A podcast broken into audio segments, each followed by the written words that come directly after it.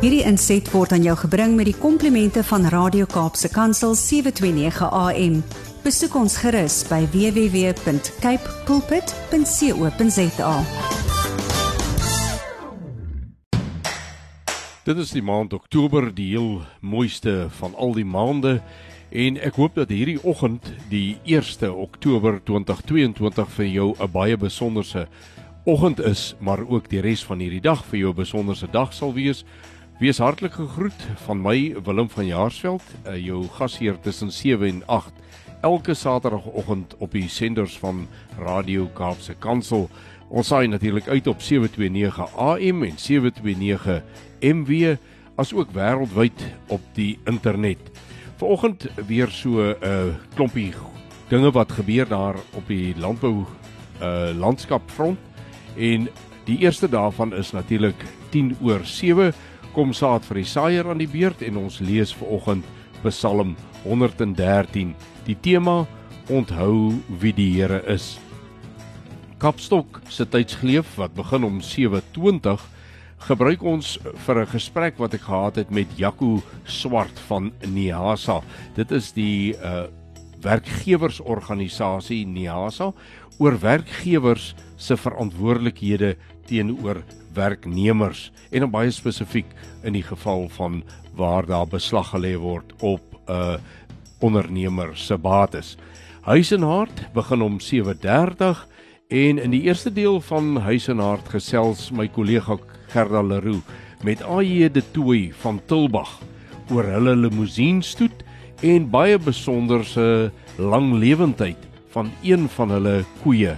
Dis nogal 'n baie mooi storie om te hoor. Ek hoop jy gaan daarna luister. In die tweede helfte van Huis en Hart gesels dokter Wilhelm Schack oor sy voorstel tot 'n beter bedeling vir landbouproduksie in Suider-Afrika. Dit is vir my interessant om te hoor wat Wilhelm te sê het.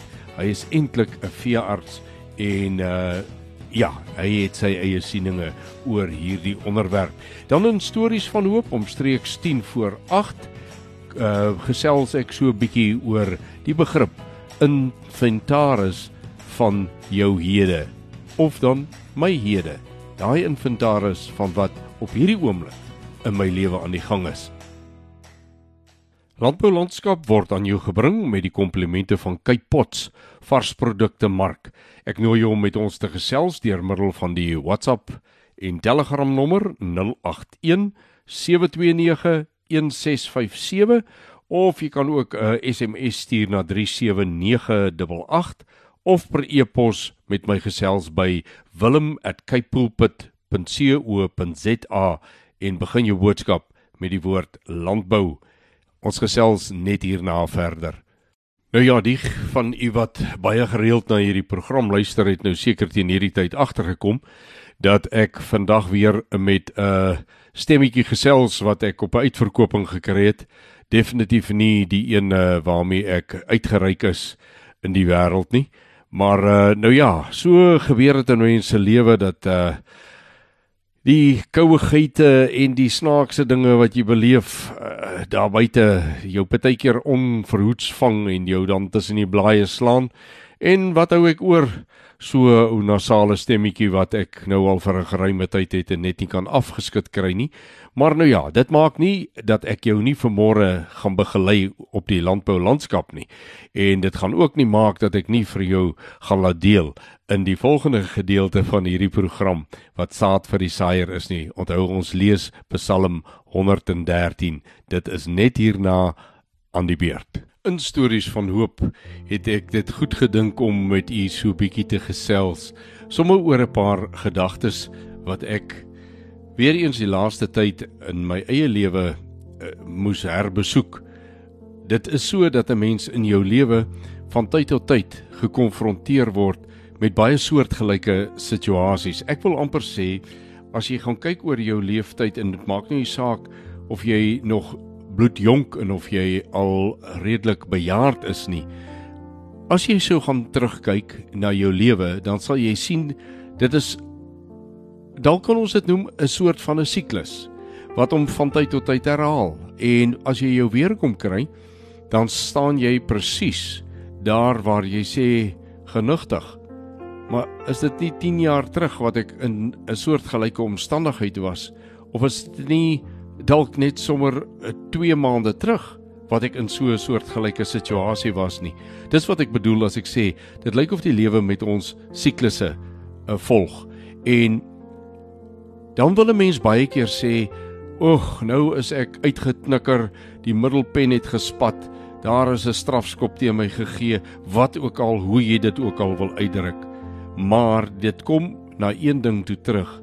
En dit is dis altyd goed om vir 'n oomblik te gaan stil staan en inventaris te neem van die situasie en die komponente betrokke by die situasie. Ek wil vir jou dit so voorstel. As ek sê inventaris nou vir die wat dalk nie mooi weet wat bedoel word met 'n inventaris nie, dis niks anderster as 'n soort van 'n balansstaat.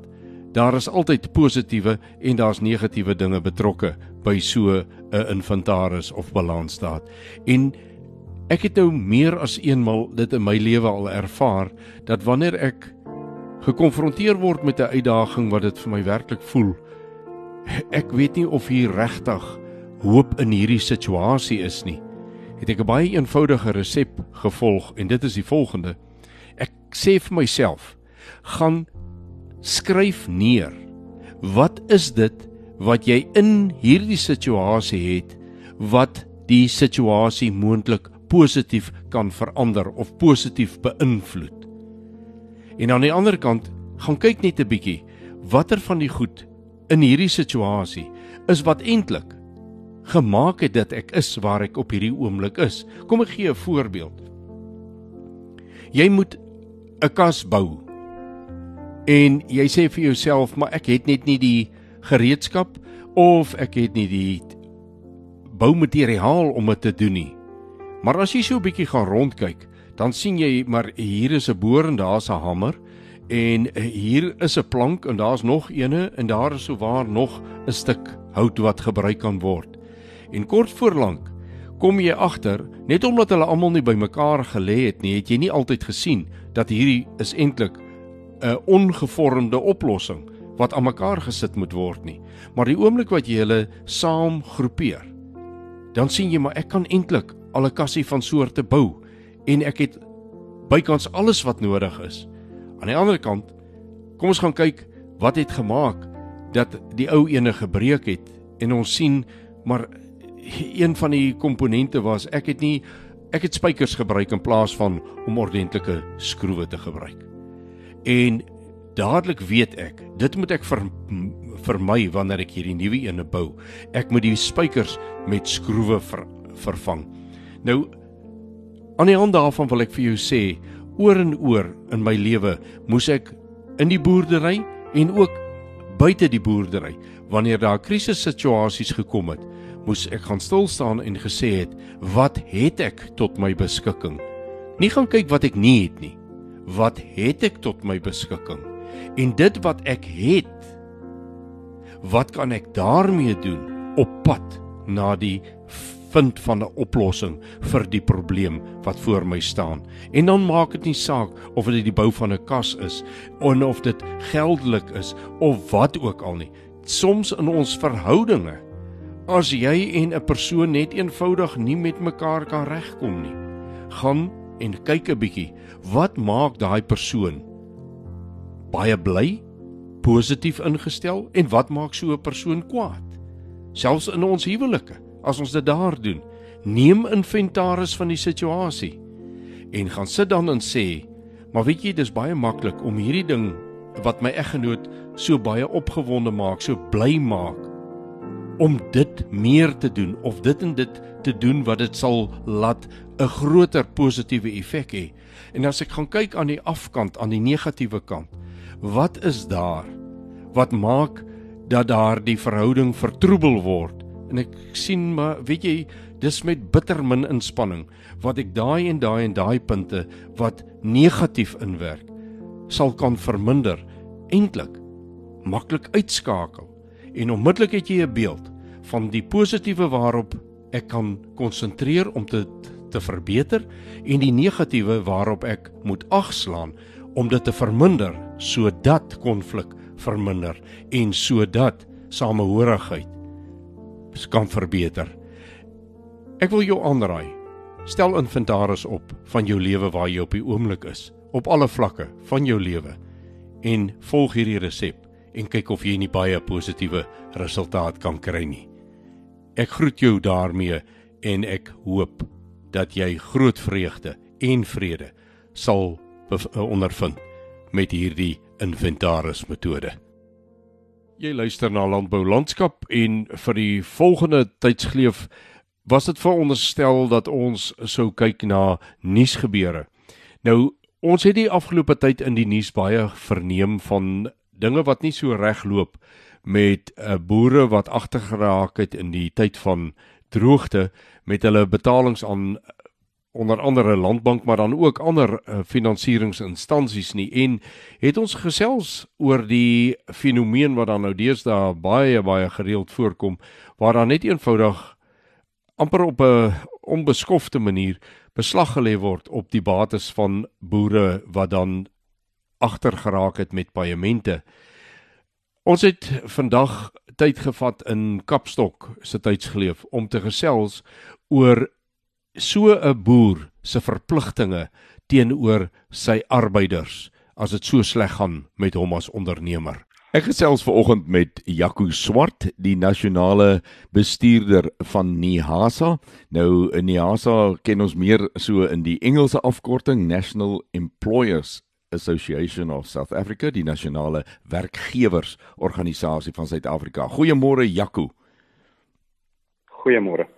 Jaco, uh, ons wil so bietjie meer inligting kry. Die laaste tyd is daar die ek wil amper sê die swaard wat hang oor 'n uh, klompie boere wat by Landbank gefinansier is en onwillekeurig kom 'n mens uh met die vraag wanneer so iets gebeur dat daar nie ooglopende ehm uh, ek wil amper sê jy sien nie hierdie uitwanning van jou besigheid kom nie maar jy het nog steeds werknemers wat van jou afhanklik is en daar's wette en dis meer. Die vraag wat ek jou wil vra is: Wat gebeur in so 'n situasie wat uh ons nou by land met landbank sien? Die verhouding tussen jou as werkgewer en jou werknemers. Watse verantwoordelikhede en pligte het die werkgewer teenoor die werknemer in hierdie situasie? OK, dit reg baie dankie. Ehm um, daar daar daar's twee scenario's wat kan voortspruit ehm um, uit hierdie tipe, situasie uit. Ehm um, die eerste is waar soos jy sê die die die boer nie sien kom dat dat landbank effektiewelik sy plaas onder hom gaan uitverkoop nie. Ehm um, die feit dat landbank beslag lê op jou eiendom en beslag lê op jou plaas en wil verkoop, het nie jou verpligtinge op teenoor jou werkgewers nie. Jy bly steeds in daai werkgewer-werknemer verhouding en daai kontraktuele verhouding. So daar moet 'n manier wees om daai verhouding te beëindig. Hmm. Nou die wet maak voorsiening vir vir wat ons noem operasionele vereiste ontslag in terme van artikel 189 van die Wet op Arbeidsverhoudinge. Um en dit behels basies en dis nou 'n baie breë terme dat um jy moet kennis gee aan jou werknemers van jou voorneme om afleggings te doen. Um wat die redes uiteensit hoekom jy hierdie aflegging moet. Die afsaak gaan hierdie nou wees omdat effektiewelik die besigheid onder jou uitgekoop word.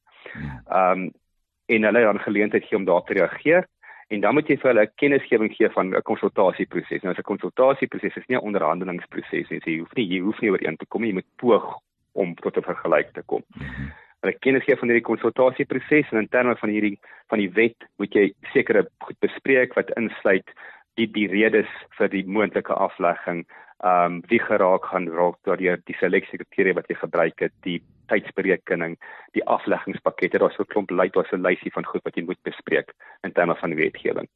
Ehm um, indien jy dan nie tot 'n vergelyk kom nie of van die tot 'n vergelyk kom, sluit jy ooreenkoms, alternatiefelik sonder 'n ooreenkoms sê dan vir jou werknemers wel, dit is ongelukkig wat gebeur, dis die die die voorstel wat jy gele gemaak het, dit kan nie werk vir hierdie redes nie, ongelukkig moet ons dit julle aflê. Ehm um, jy gee hulle brief van aflegging, jy betaal hulle afleggingspakket wat gewoonlik 1 week is vir elke voltooide jaar van diens. Ehm um, en jy paai skei. Dis die een alternatief. Ja. Die die die tweede scenario is en dit sal nie dit wendig gebeur in hierdie omstandighede waar die bank ehm um, wat jy besigheid vat nie. Maar waar jy potensieel dalk 'n koper kan kry van jou plaas, van jou besigheid. Ehm um, ek weet in terme van die kommersiële banke as hulle eiendom terugvat en jy sê vir hulle wel ek het 'n koper vir die besigheid vir meer as wat uitstaande is op jou verband, sou jy toelaat om daai eiendom te verkoop. Ehm um, en dan daai daai geld om hulle te betaal. So as jy 'n koper kan kry, ehm um, wat jou besigheid oorkoop dan dan praat ons van 'n 'n oordrag van 'n besigheid, 'n transfer of a business is die die rede ding. Hmm. Ehm um, wat dan sou gebeur is die nuwe eienaar koop effektiewelik jou boerdery oor as 'n lopende saak. En dan moet hy daai werknemers oorneem. Ehm um, en dan word nou ooreenkomste gesluit wie verantwoordelik is vir wat, maar effektiewelik neem die nuwe werkgewer dan al die verantwoordelikheid, al die dienskontrakte ehm um, en historiese verpligtinge oor ten opsigte van jou werknemers. Hmm. Daar's ook 'n iteratiewe proses wat dit aanbetref, maar dit is die twee scenario's wat wat moontlik is. Wat ek hoor jy vir ons sê is maak nie saak wat die situasie is of dit gedwonge of vrywillig is wat 'n boerdery 'n besigheid tot einde kom die wetlike verpligtinge bly dieselfde op die ondernemer. Dis heeltemal korrek. Ehm um, die die soos ek genoem het, die feit dat die bank jou besigheid terugvat of jou jou eiendom terugvat, skort nie jou verpligtinge op en dit termineer nie jou kontrak nie. Jou kontrak en jou werksverhouding met jou werknemers is 'n onafhanklike verhouding um van jou verhouding met die bank af. Um so jy moet 'n proses volg. Dit dit die die die, die feit dat die bank jou jou grond vat, gee net vir jou die die geleentheid of die reg om daai proses Nou maar goed. Uh Jaco, verskriklik baie dankie. Uh daar het ons nou vir Jaco verloor, maar ek dink die inligting wat ons vanmôre gekry het is baie belangrik om te weet. Dit is hoe hierdie prosesse werk en as jy 'n lid van NIASA is, dan kan hulle jou natuurlik help om voordat daar enige probleme is, 'n goeie uh kontrak en goeie verhouding met jou uh, werknemers te hê sodat in tye van krisis jy ook gedek sal wees. Ek is net hierna terug. Ons is haastig op pad na Huis en Hart en vanoggend beloof Huis en Hart om natuurlik baie interessant te wees.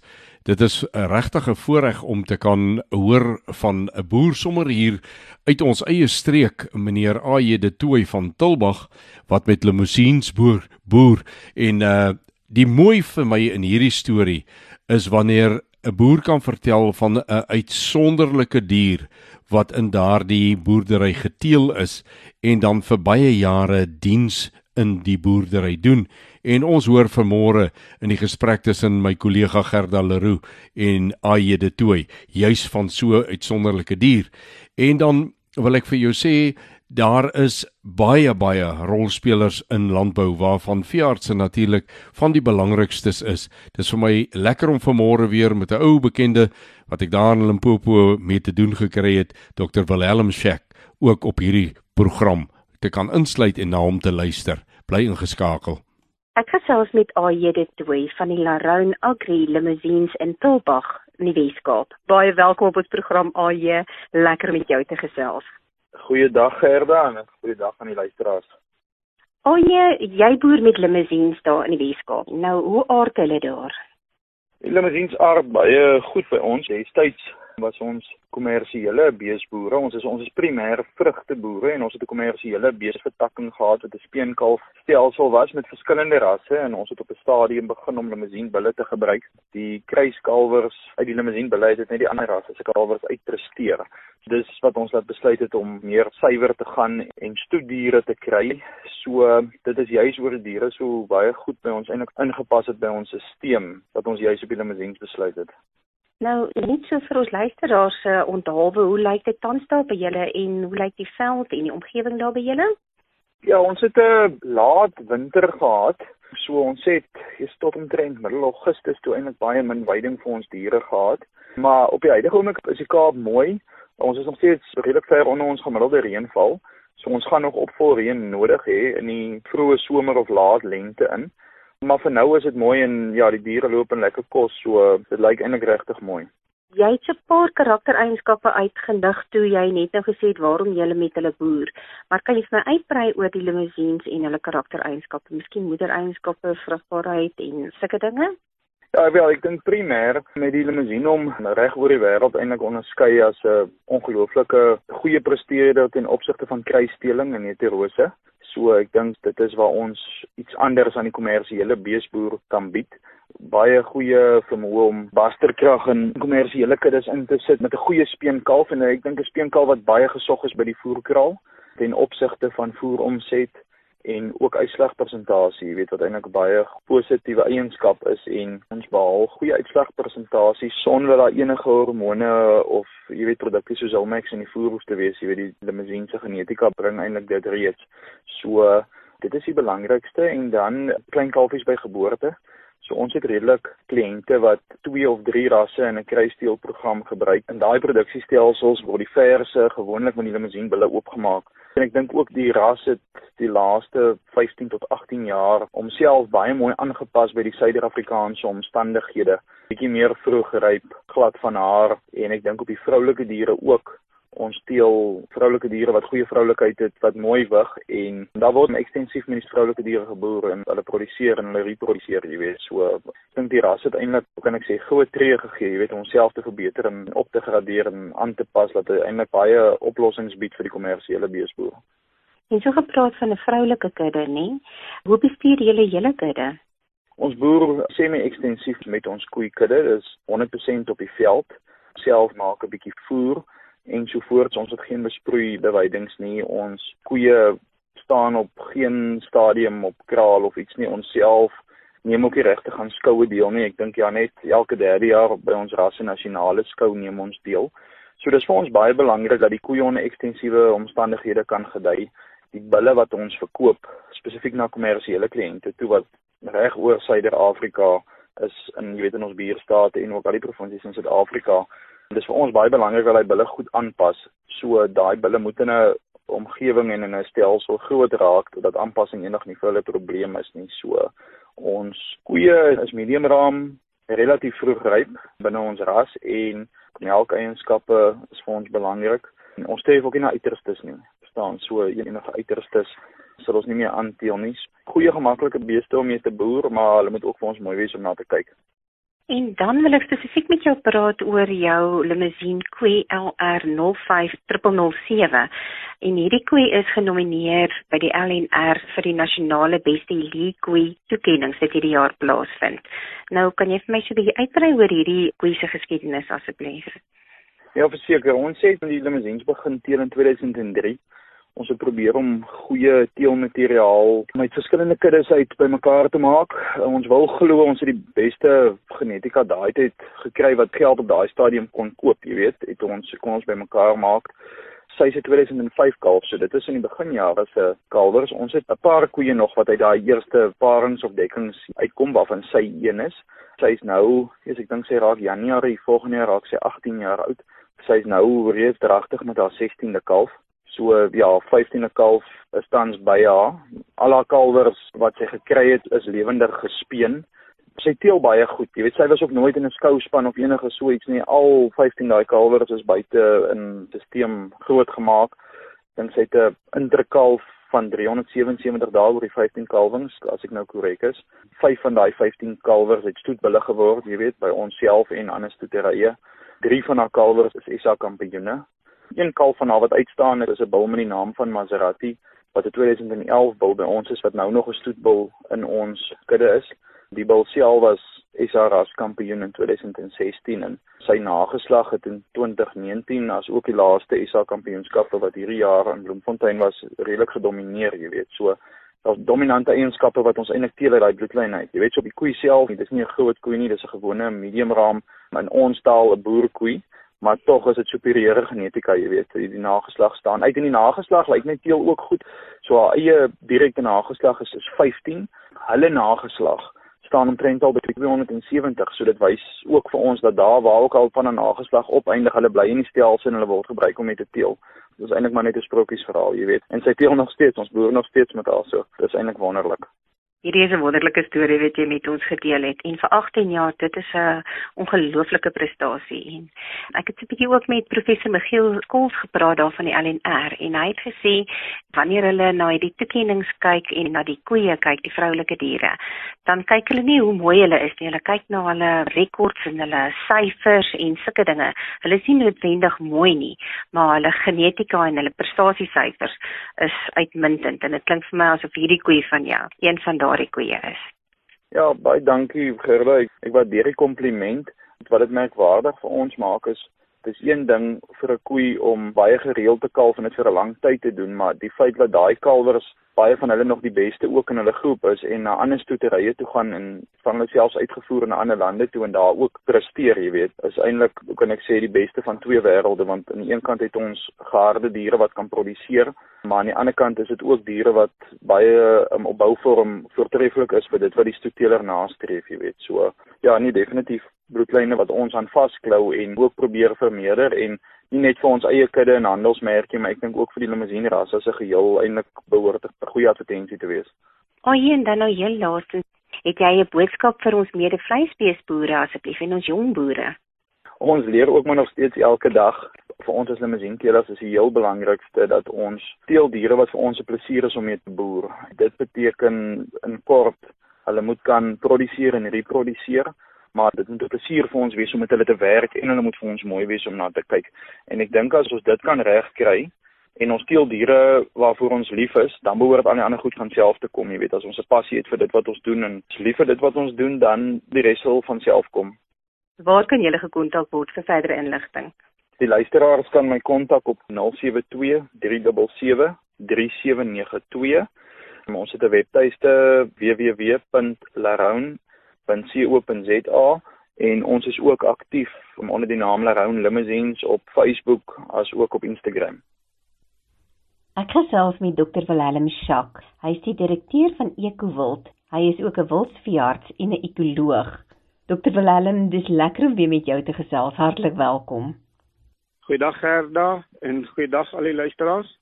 Dr. Valhelm in die vorige program het ons gesels oor die funksie van landbou in die nuwe era en die visie vir landbou in Suid-Afrika. Hoe sou jy sê gaan ons die landboureuse potensiaal ontsluit en ontwikkel? Kortliks moet ons 'n baie doelgerigte en 'n baie toegewyde landbouontwikkelingsinisiatief begin sien hoe ons dit kan regkry is onder andere byvoorbeeld om al die Suider-Afrikaanse state wat nou sê maar in ons invloedsfeer is, moet bymekaar gebring word om so 'n ontwikkelingsforum op die been te kry. En van die aspekte wat in so 'n ontwikkelingsforum hanteer moet word is byvoorbeeld hierdie wat almal ook al van gehoor het, die Afrika Vryhandelsone.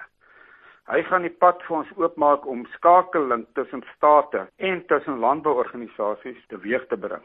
Dan 'n volgende punt wat moet groot aandag kry in hierdie nuwe inisiatief is grootskaalse en gekoördineerde opleidingsinisiatiewe met 'n baie baie groot fokus op die jeug.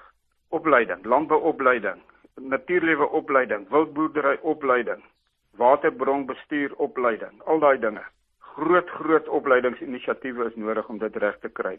En dan as ons al hierdie goed in plek het, mense is goed opgelei en ons het 'n vryhandelsone en die bestaande boere, kommersiële boere en opkomende boere kan vry met mekaar begin handel dryf en met die wêreld, dan sal dit baie baie groot punt wees om 'n gemeenskaplike soort van 'n handelsmerk te vestig.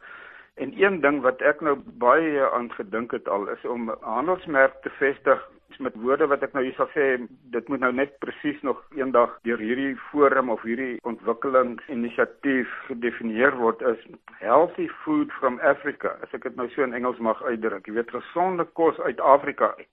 Daai kan 'n baie goeie handelsmerk wees. As ons nou veral praat van regeneratiewe landbou en ons wil gesonde kos vir die wêreld op die tafel sit, 'n groot aspek daarvan gaan organiese kos wees. Want ek was byvoorbeeld hier by Pick n Pay gewees praat ek met die bestuurder van daai plek daai sê daar's 'n reuse aanvraag vir organies geproduseerde kos. En die mense betaal 'n groot groot premie daarop ek het gehoor organiese beesvleis van sekere rasse gaan tot R800 per kilogram. Hier op hulle winkelrakke Dis val ek amper op my rug. Jy sien dit nou wat se groot klem daar op organies geproduseerde kos kan wees. En dit kan 'n baie belangrike onderafdeling van die Afrika handelsmerk word as dit daarop sou fokus. En dan verder dink ek in hierdie ontwikkelingsforum of inisiatief moet ons gesamentlik bemarking doen. As ons nou reeds praat van 'n vrye handelsone, dan moet ons in elk geval gesamentlik bemark. Alle lande moet saam bemark. Alle landbouorganisasies moet byeenkom en sê hierdie is ons handelsmerk. Ons gaan Afrika aan die wêreld bekendstel met baie uitsonderlike produkte en goed wat ons nou hierso geproduseer het op ons ryk gronde en ons ryk waterbronne en alles. So dis die twee goed, doelgerigte inisiatief, interstaatlike aksies wat moet uitloop op 'n ontwikkelingsforum en die forum kan dan begin ingaan in, in besonderhede soos byvoorbeeld gebiedsgebonde potensiaaloptimalisering. Dit beteken ons moet hoë potensiaalgronde identifiseer in al die lande wat soortgelyke potensiaal het en ons moet die ideale gewasse kry wat op daai gronde geproduseer kan word. Alles moet geoptimaliseer word. Die waterbronne moet geoptimaliseer word. Hoe spaar ons water? Hoe beperk ons verliese in kanale en pipe en sulke dinge of uit damme uit? En dan 'n verdere ding wat geoptimaliseer kan word is boerdery op marginale gronde, swakker gronde wat nie ideaal geskik is vir gewasverbouing nie en wat baie baie goed gaan werk. En dit het ek oral al gesien waar ek beweeg het in die westelike dele van ons subkontinent. Wildboerdery. Wildboerdery kan fantasties werk in marginale gronde wat nie goed is vir enige ander soort van verbouing nie. Dan nou kom ek by die groot ding, hoe ek dink hierdie ding prakties gestalte kan kry en dit is Ons moet in Suid-Afrika 'n uitreik program begin onder die vaandel van die volgende twee woorde: helpende boerehande.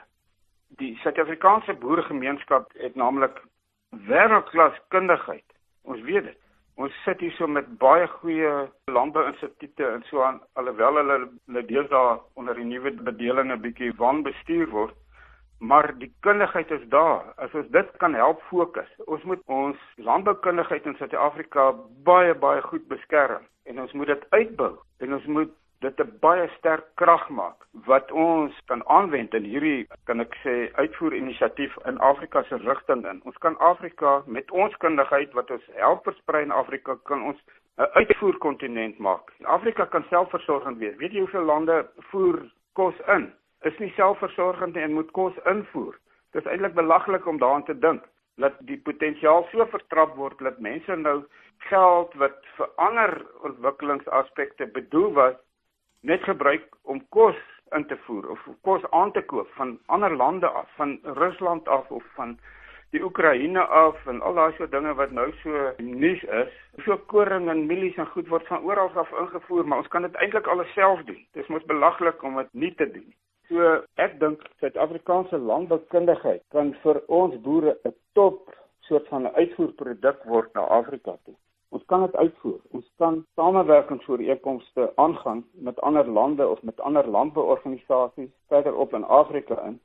Ons moet dit net gestruktureer doen en dit nou 'n pleidooi rig aan die werklike kundiges in ons land wat op 'n sê maar op 'n hoër vlak landbou ontwikkeling en koördinering van landbousake doen en so aan dink tog asseblief baie sterk daaraan om 'n Afrika Landbouontwikkelingsinstituut op die been te kry wat ondersteun word deur al die lande waarin daar deelname is deur al die lande sodat ons net by 'n gesamentlike visie en gesamentlike doelwitte kan uitkom. Een ander aspek wat baie belangrik gaan wees om aan te dink is om uit 'n finansiële oogpunt uit in die finansiering van hierdie inisiatiewe op eie bene te staan en nie heeltyd afhanklik te word van vreemde finansiering af nie. Jy weet, ek praat nie van grootskaalse finansiering van die Wêreldbank of van die Europese Beleggingsbank en sulke dinge. Ons is afhanklik van buitelandse of eksterne geld, maar ons moet 'n inisiatief loods wat ons al meer onafhanklik kan maak sodat ons eie beleide en ons eie rigtings kan bepaal waarin ons wil beweeg. En ek noem dit nou sommer maar die Afribank Dit is 'n soort van 'n privaat landbank wat moet posvat. Dit moet 'n privaat inisiatief wees of moet baie sterk gekontroleer word deur privaat inisiatiewe, deur die boere self. Die boere self moet daai ding in hulle hande neem en ons het baie megaboere in die land wat daai ding kan begin om 'n finansieringsinstansie op die been te sit wat deur onsself bestuur word. So, Die uiteinde van hierdie hele ding is dat ek dink Suid-Afrika se landbouorganisasies moet die inisiatief neem. Dis duidelik so. Niemand anders gaan daai inisiatief neem nie. Ons het die visie. Ons boere is mos al lank al hier. Ons ken landbou en ons ken Afrika. So wie anders is beter geskik daarvoor om hierdie groot inisiatief om die slapende reus wat onder ons voete lê wakker te skud en dan te laat wikkel in die broodmandjie van die wêreld. Dokter Willem, waar kan jy gekontak word vir verdere inligting? Almal is welkom om my te skakel by my selfoonnommer met WhatsApp en so aan. Dit is 083 301 8119. 083 301 8119 of hulle kan my ook per e-pos kontak by Wilhelm by ecowild.co.za.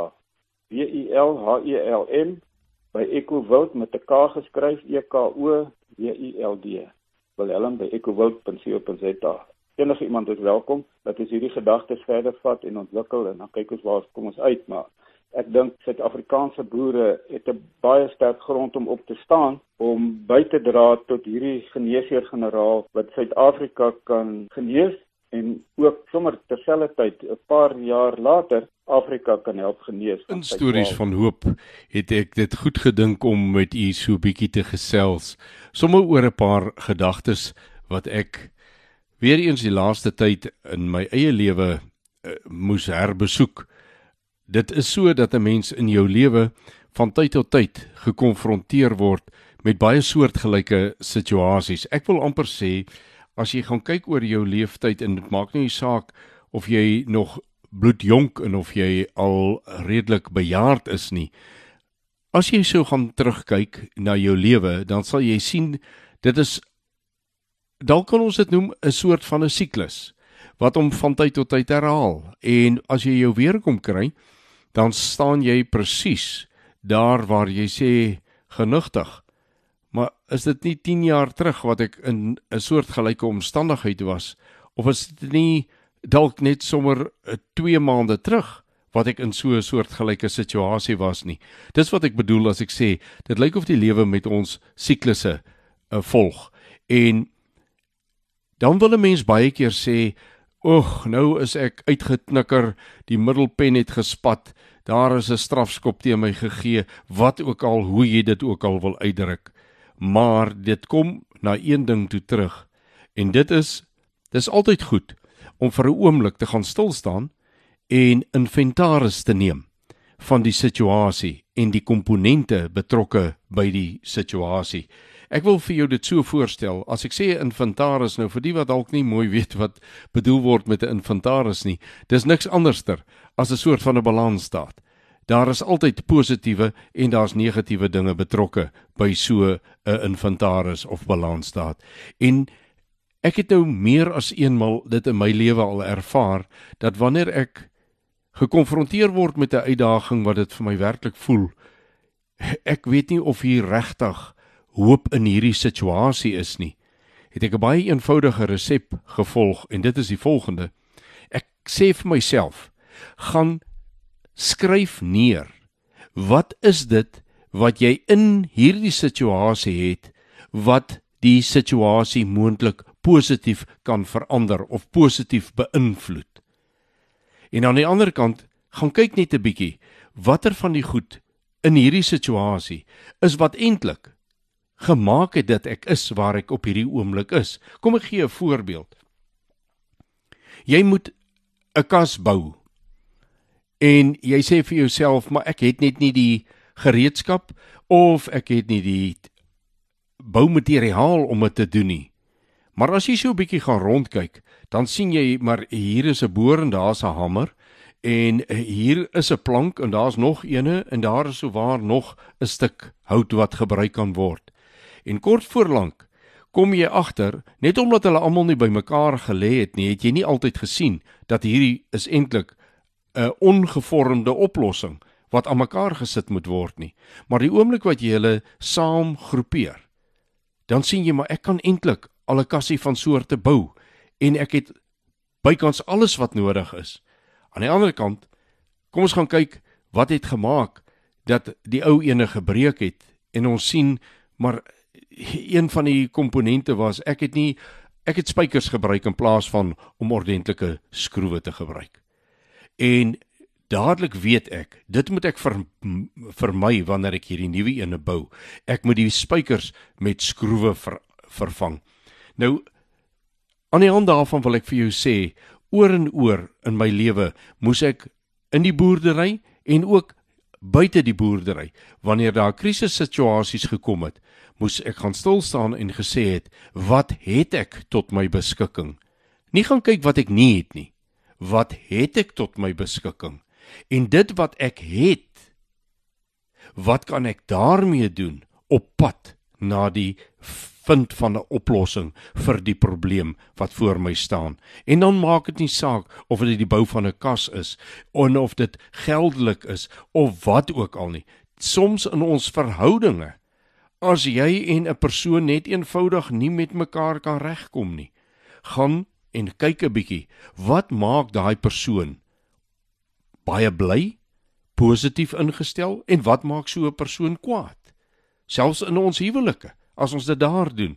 Neem inventaris van die situasie en gaan sit dan en sê, maar weet jy, dis baie maklik om hierdie ding wat my eggenoot so baie opgewonde maak, so bly maak om dit meer te doen of dit en dit te doen wat dit sal laat 'n groter positiewe effek hê.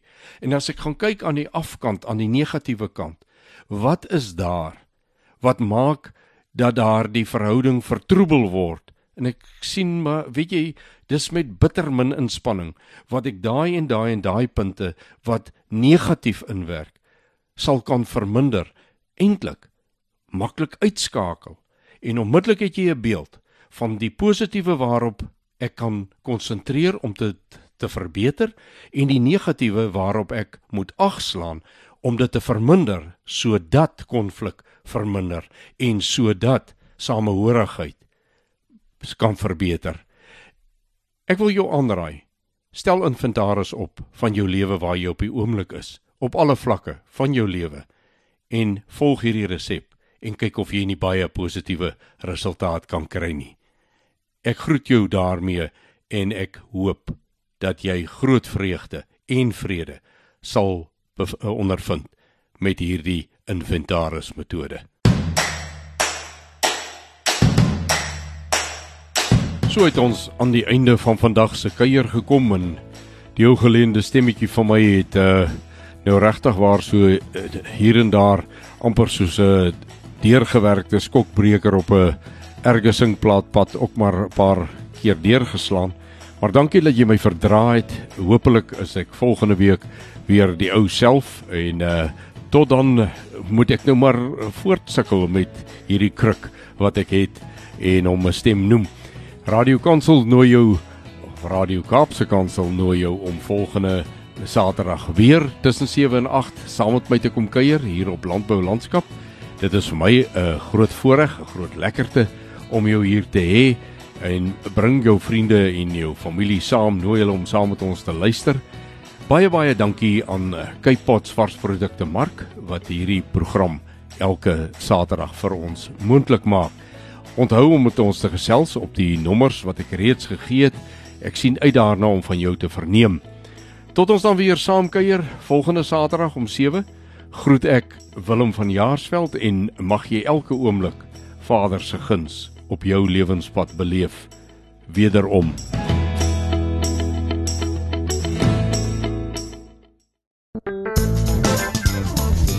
Hierdie inset was aan jou gebring met die komplimente van Radio Kaapse Kansel 729 AM. Besoek ons gerus by www.cape pulpit.co.za.